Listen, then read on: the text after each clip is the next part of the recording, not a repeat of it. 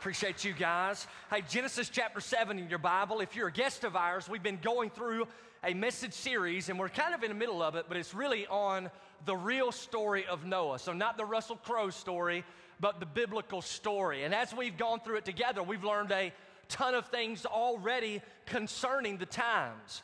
One thing that we learned together is that we uh, see Noah living in a crossbone kind of culture. This was a culture that was a keep God out kind of culture. It was one of the darkest times in the history of all times. And not only this, whenever we look at this crossbone culture, we're reminded that God was holding on to a tug of war rope and He made a decision to actually, in 120 years, promise that He would let go of the rope and that many people would actually receive wrath. And then we see in the context of this great dark time where God promises wrath, that Noah was a man who every single day would strap on his sandals and walk with the Lord by faith. It's a beautiful picture. And last year, or last year, how about last week? Y'all with me? You can tell I've been here a long time. But last week, we actually studied how you and I should emulate Noah. Noah was an individual who was in tune with God. We actually had a radio to remind us of that. It was an image of a radio. It was this idea that Noah was in communication with God. There was no static between him and the Lord, no white noise. And so, as he spoke with God and God spoke with him, he was very quick to obey and to follow hard after him. And then, not only was Noah a man who was in tune with God, but we find that Noah was fearless before men. We gave you the image of a lion's face. Proverbs chapter 28 and verse 1 tells us that the righteous are as bold as a lion. And Noah was a man who not only for 120 years was building an ark, but the Bible tells us that he was also a man who for 120 years was preaching righteousness. So, individuals, you can imagine how many opportunities he had. They would come and see him building that massive ark out in the middle of the desert, and they'd say, What are you doing? And he would share the message of God's judgment upon the earth and encourage them to help him build the ark. But nobody ever listened. But then we discovered that Noah, although was fearless before men and rejected by men, Noah was a man who, like a compass, always points true north. He was seeking to lead his family in the ways of the Lord. And ultimately, he would lead his family right into the ark, just as you and I in the New Testament are called to lead our families to the Lord Jesus Christ. So we see so many great truths in the life of Noah. But this morning, we're going to talk about uh, what typically people don't talk about when it comes to the real story of Noah. We're actually going to talk about the flood. We're going to talk about the wrath of God. I figured since it was Mother's Day, we'd hit the wrath of God. Y'all with me on that? It's like my mama's always bringing it, all right? So this is for you, mama. YouTube this. I looked in the camera real hard. But anyway, Happy Mother's Day. Y'all still with me? I don't know why I just did all that. I think I'm tired and hungry, and I just get delirious when that happens. But we're going to talk specifically about the wrath of God. Now, here's the thing. I grew up in church. Many of you probably did as well. And you were in Sunday school like I was. And maybe your Sunday school teacher used the same thing that mine did. They had a felt board. And whenever they would talk about Noah and the flood, they would take this felt ark and they would put it on the board. They would take this felt imagery of Moses, who looked like Santa Claus smiling with a staff in his hand, place him in the ark. And then off the front of the ark, there were two giraffes that they would place on there. And they would tell the story and all the animals and the birds of the sky. And then you would see this great uh, rainbow that was placed on that felt board with the sun in the sky and the great clouds. And man, it was just such a happy story. In fact, some people actually decorate their nurseries like this whenever they're having new children. So they'll have a child, they'll say, let's just paint the room with Noah's Ark images. And they'll put the animals everywhere and they'll put the ark in the same smiley, happy Moses and the giraffes. All of that is similar. However, when you and I come to Genesis chapter 7, we see a totally different picture. In fact, let me kind of explain to you this morning. I don't know if you've ever heard of Michelangelo, uh, not the Teenage Mutant Ninja Turtle, all right? Michelangelo, the painter. In the year 1500, Michelangelo was actually invited to come and paint the Sistine Chapel. The Sistine Chapel was found in Vatican City, and in the roof, he was actually painting a panoramic portrait of the Genesis story. And it's phenomenal. I had the opportunity to see that this past week online. And I, I didn't want you to think I went to the Vatican City, but online. But there was a picture of Noah's Ark a picture of the flood. But the title of the frame was The Deluge. That word literally means the severe torrential downpour. Now, as I looked at that picture, it was completely different than felt board, it was completely different than children's nurseries.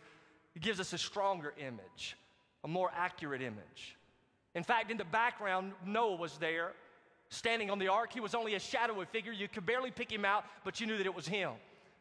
Surrounding the ark, more shadowy figures who are grabbing hold to the side of the ark, scratching and clawing, seeking to get on the boat. Then, as you move to the middle of the picture, you actually see some men who are working tirelessly, seeking to put together some sort of floating device. But as you look at it, it's extremely clear that that device is not going to hold up in the midst of this great storm. And then on the very front of the painting, what really catches my attention there's a father who is carrying on his shoulders his already perished son. And then to the left of the picture, there is an image of a mother carrying her child as her, along with many others, are seeking to run to find higher ground. And as we look at that image, it gives us a stronger portrait, I believe, a more biblical portrait of what the flood, the deluge, actually looked like. So this morning in Genesis chapter 7, we're going to read specifically about the flood. So stand with me in honor of God's word, if you will, this morning. Genesis chapter 7. You've got your Bibles there, say yes. The Bible says, Then the Lord said to Noah, Enter the ark, you and all your household, for you alone I have seen to be righteous before me in this time. You shall take with you of every clean animal by sevens, a male and his female. Of animals that are not clean, two, a male and his female. Also of the birds of the sky by sevens, male and female, to keep offspring alive on the face of the earth. For after seven more days, I will send rain on the earth 40 days and 40 nights. And I will blot out from the face of the land every living thing that I have made. And Noah did according to all that the Lord had commanded him. And so Noah was 600 years old when the flood of water came upon the earth. And then Noah and his sons and his wife and his sons' wives with him entered the ark because of the water of the flood, of the clean animals and the animals that are not clean, and birds and everything that creeps on the ground. There went into the ark to Noah by twos, male and female, as God had commanded Noah. It came about after the seven days that the water of the flood came upon the earth. And in the 600th year of Noah's life, in the second month, in the 17th day of the month, on the same day, all the fountains of the great deep burst open. And the floodgates of the sky were open, and the rain fell upon the earth for 40 days and for 40 nights. And on the very same day, Noah and Shem and Ham and Japheth and the sons of Noah and Noah's wife and three wives of his sons with them entered the ark, they and every beast after its kind and all the cattle after their kind, and every creeping thing that creeps on the earth after its kind, and every bird after its kind, all sorts of birds. So they went into the ark to Noah by twos of all flesh, in which was the breath of life. And those that entered, male and female of all flesh, entered as God had commanded him, and the Lord closed the door behind him. Then the flood came upon the earth for 40 days. The water increased, it lifted up the ark so that it rose above the earth. The water prevailed and increased greatly upon the earth, and the ark floated on the surface of the water. The water prevailed more and more upon the earth, so that all the high mountains everywhere under the heavens were covered. And the water prevailed 15 cubits higher, and the mountains were covered. All flesh that moved on the earth perished birds and cattle and beasts, and every swarming thing that swarms upon the earth, and all mankind, and all that was on dry land, all in whose nostrils was the breath of the Spirit of life, died. Thus he blotted out everything that was upon the face of the land, from man to animals to creeping things and the birds of the sky, and they were blotted out from the earth, and only Noah was left together with those that were with him in the ark. And the water prevailed upon the earth 150 days. Let's bow together. Father, what a great privilege we have to look at the true story of Noah. Now speak to our hearts and draw people to yourself this morning, and we'll give you glory for it. And it's in Jesus Christ's name that we pray. And everybody said, Amen. So you guys go ahead and be seated.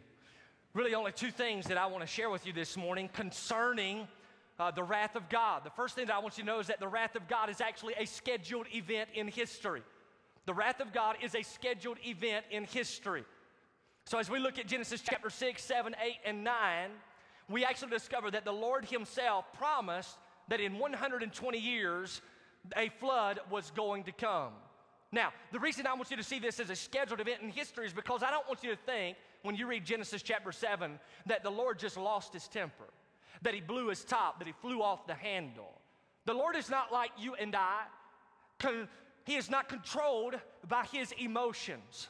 When you think about your life and my life, many of us have anger issues. I remember growing up that I had anger issues when I played basketball and baseball. And I was so competitive, right? So when I was in high school, if we were losing, I was losing my temper. Before you know it, I'd start punching things. Y'all all right with that? Punching people. Y'all okay with that? We were so competitive, and sometimes when I would just fly off the handle. And used to, when I would read about the story of Noah, I would think that's what God did. That God just flew off the handle, that he went absolutely crazy in Genesis chapter 7. But that's not the case. The Bible tells you and I that it was a scheduled event in history. In fact, see if you can pick up on some of the scheduling here, chapter 7 and verse 4. After they'd entered the ark, the Bible says, after seven more days, God promises, I will send rain on the earth 40 days and 40 nights.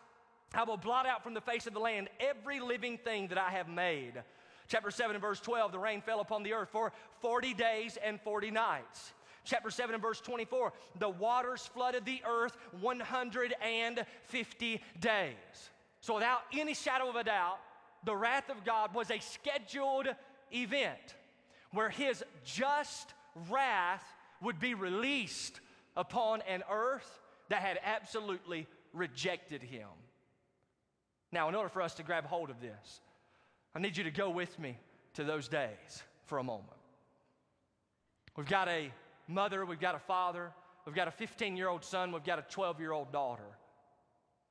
They grew up in the times of Noah. They even heard the message of Noah, where Noah would say, Listen, repent, the wrath of God is coming. Pick up a hammer, help me build. They heard the message. And one evening they got together for supper. They were sitting there eating supper when all of a sudden the subject of Noah came up. And the father looks at the mother and says, Yes, he's absolutely crazy. He is still out there. It's been what, Ma, 119 years he's been out there building and preaching. When is he ever going to give it up?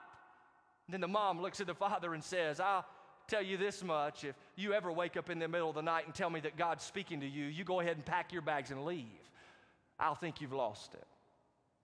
A 12 year old son, unbeknownst to them, or daughter rather, is over sitting at the end of the table. She has covered up her meal with her napkin, and then she gives the big reveal Mom, Dad, look at this. And she pulls it up, and she has fashioned all of her food into that of animals, two by two. I'm Noah, look at me, look at me. And they all laugh and carry on. And the 15 year old son is carrying on right along with them. They go to bed that night. The next morning, unbeknownst to them, there was a scheduled event on God's calendar. But they get up for their normal day. The dad grabs the oxen, goes out, and begins to plow at the ground. The son, he heads out to take the cattle to be watered.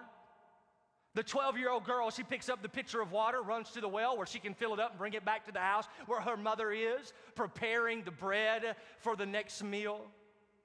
And then all of a sudden, something happened that they had never seen before on the face of the earth began to grow extremely dark in the sky. The sun was covered up with clouds.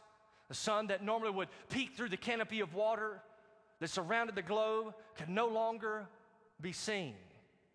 Storm clouds began to arise. It became extremely dark, and they began immediately to rush home. And you can imagine them there, meeting right there in the front door, looking at one another, saying, What is happening? And all eyes turn to the Father. Father says, I have no clue what's going on right now. I have never seen something like this before. Let's at least stay right here and keep our eyes on it. And you can see all four of them, can't you? Looking up into the sky, trying to figure out what's happening. When then all of a sudden, the first drop from heaven came and it landed squarely on the mother's face. As soon as she wipes it off of her nose, they look to the ground and all of a sudden they begin to see the water rising up around their ankles and around their knees. For the Bible says that the earth would actually give up its water. So water would come from underneath and it would come up rapidly. And then the Bible says that the heavens would actually open up and water would come down as well. And it's almost as if the waters are clapping right on the people. You can see them panicking, looking at one another. What should we do? What should we do? And the father says, Yeah, let, us head towards the ark. And so they begin to run with every fiber of their being, but the water is rapidly rising, so much so. And all of a sudden, this massive tsunami comes through and it knocks the 12 year old girl over with her mother, and they disappear into the distance. The father and son are the only ones left. They are locking arms. They're trying their best to get to the ark. It's way off in the distance, and there are tons of people, thousands in fact, who are already there trying their best to get on. They're dog paddling at this time, and you know how this is. You begin to lose your strength, you begin to lose your vitality. You don't think you can go on any longer when all of a sudden another wave comes and sweeps the father away. Son, 15 years old, he's the only one left. He's pedaling with all that he has. He's trying to keep his head above water, but the water is too fierce. The flood is too great. He knows that if he goes down one more time, he will meet his doom. So he takes a view of the landscape once again, and there he sees them. Carcasses floating all around his body men and women, teenagers face down, face up, having already drowned, meeting a watery grave, losing all strength. And finally, he gives up. He plunges beneath the surface, inhales, and at the moment of time when he inhales, his lungs fill up with gallons of water, and he meets his doom. It was a scheduled event in history 120 years, and it is coming. You know, there's another scheduled event in history where the wrath of God met the earth.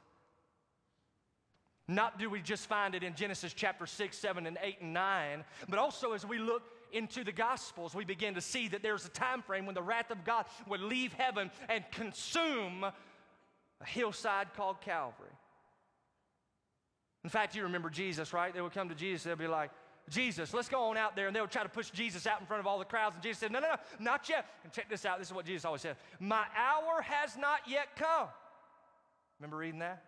My hour has not yet come. This is a promise that there is a scheduled event in history when his hour would come, and indeed it did. Jesus says in John chapter 12, Okay, guys, my hour has come now. My hour is here. And they would take the filleted body of the Son of God, Jesus Christ, and begin to nail him to the tree.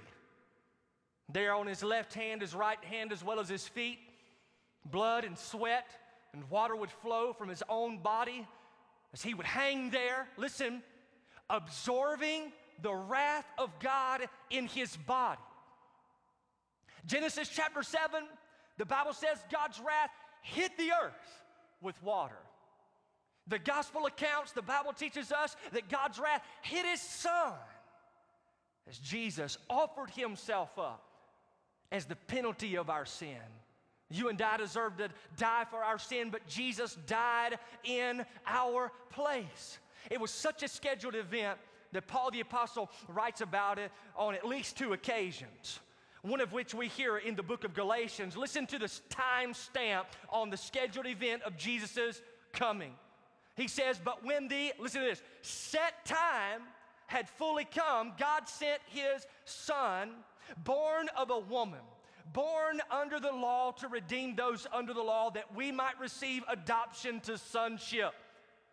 And then listen to Romans chapter 5 and verse 6. He says, You see, at, and I can see him bearing down with a stylus in his hand, really wanting to emphasize this point, at just the right time, when we were still powerless, Christ died for the ungodly. So it was a scheduled event in history, the flood. It was a scheduled event in history, the cross. But I need you to know something this morning. You got to pay attention closely. The Bible promises that there is another scheduled event in the future of God's wrath. Uh, listen to this verse in the book of Hebrews. It says it like this It is appointed unto man once to die and then the judgment. Did you hear this? That's a time stamp. It's appointed unto man once to die and then the judgment. And when an individual who rejects Jesus Christ and does not trust Jesus Christ as their Savior dies, they will stand before Almighty God and be judged based upon their deeds. I'm reading a book that I've read many times called One Minute After You Die. It's written by Erwin Lutzer, the pastor of Moody Bible Church in Chicago. Listen to what he says about one minute after you die. He writes it, quote, Every person will be resurrected and judged individually. Each day of every life will be analyzed in minute detail. The hidden thoughts and the motives of each hour will be replayed along with all the actions and attitudes. The words spoken in secret will be made public the intentions of the heart displayed for all to see. They will have no attorney to whom they may appeal, no loopholes by which they can escape, nothing but bare, indisputable facts. Listen, Jesus spoke about this scheduled event in the future. For those who would reject him, those who would not come to faith in him, for those who would not be his followers, he speaks specifically about what will happen to them. Jesus says that they actually will be tossed into Gehenna. Gehenna is a Greek term that we translate in our English vocabulary to mean hell or Hades, the place of the dead. Gehenna was a very well known term in Jewish culture. If you lived inside the city gates of Jerusalem, you knew exactly where Gehenna was. It was just outside the city gates. Gehenna was the town dump. It's where you'd take all of your garbage and you would throw it over the fence at the town dump. You would take all the refuse of your home and throw it over the fence at the town dump. And the unique thing about the dump is that there was a fire there that never, ever was quenched. It continued to burn. It's a place where the worm does not die.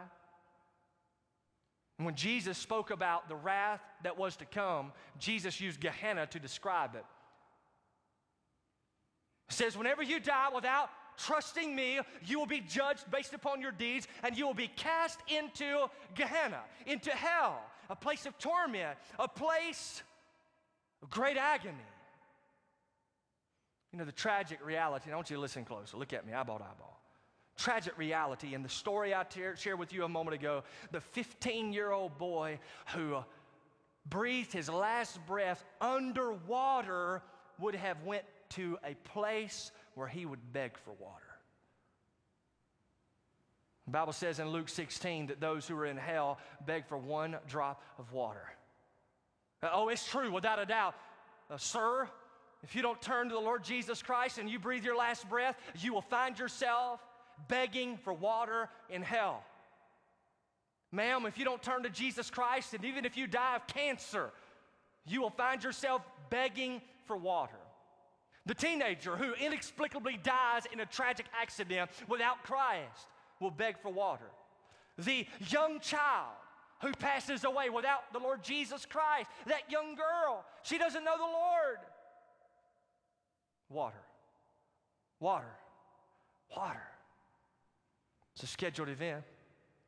In history, the flood came, it's the wrath of God scheduled event in history. The cross came, the wrath of God, and there's a scheduled event in the future where some of you, I fear, will meet God and his wrath because you still will not choose to follow Jesus Christ. Jonathan Edwards gives a great quote concerning the wrath of God. He says, Some may be ready to think that it's incredible that God should bring miseries upon the creature that are so extreme, so amazing, so eternal, and so desperate. But the dreadfulness and the extremity of it is no argument against it. For those that are damned are entirely lost, they are utterly thrown away by God. they suffer for eternity. Scheduled event. Hey, here, here's the deal. Some people will listen to this, they'll be like, yeah, I don't believe that. Look at, look at me eyeball to eyeball. They didn't believe the flood was coming either. They didn't believe Jesus would get up from the dead, but he did. Scheduled event for some of you, and all I'm trying to do is help you, man, and let you know it's happening. It's appointed unto man, wants to die, in the judgment. Now, can I give y'all some good news? Say yes. good news is there is one shelter you can get in.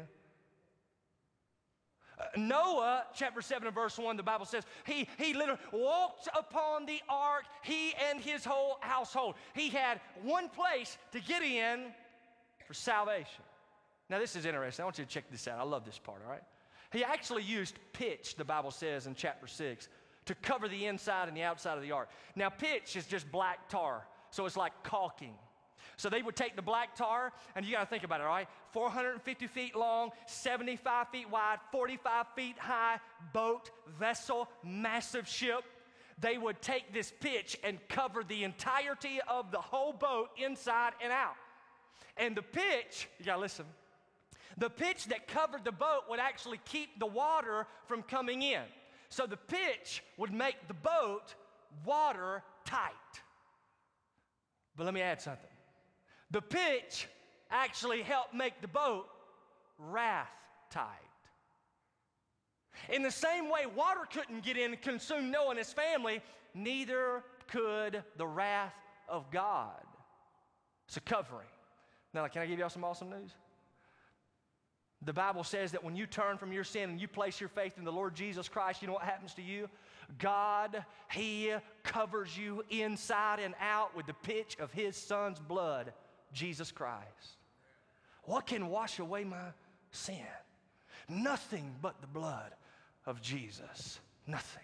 And the Bible says, and I love it, right? Because we think of being sealed in the ark of the Old Testament. The Bible says that when you come to faith in Jesus Christ, Ephesians chapter 1, that you are sealed till the day of redemption. When you trust Jesus Christ, you become wrath tight. What a great truth. Have you come to the one shelter? The one who says, I am the way, the truth, and the life. No man comes to God the Father but by me.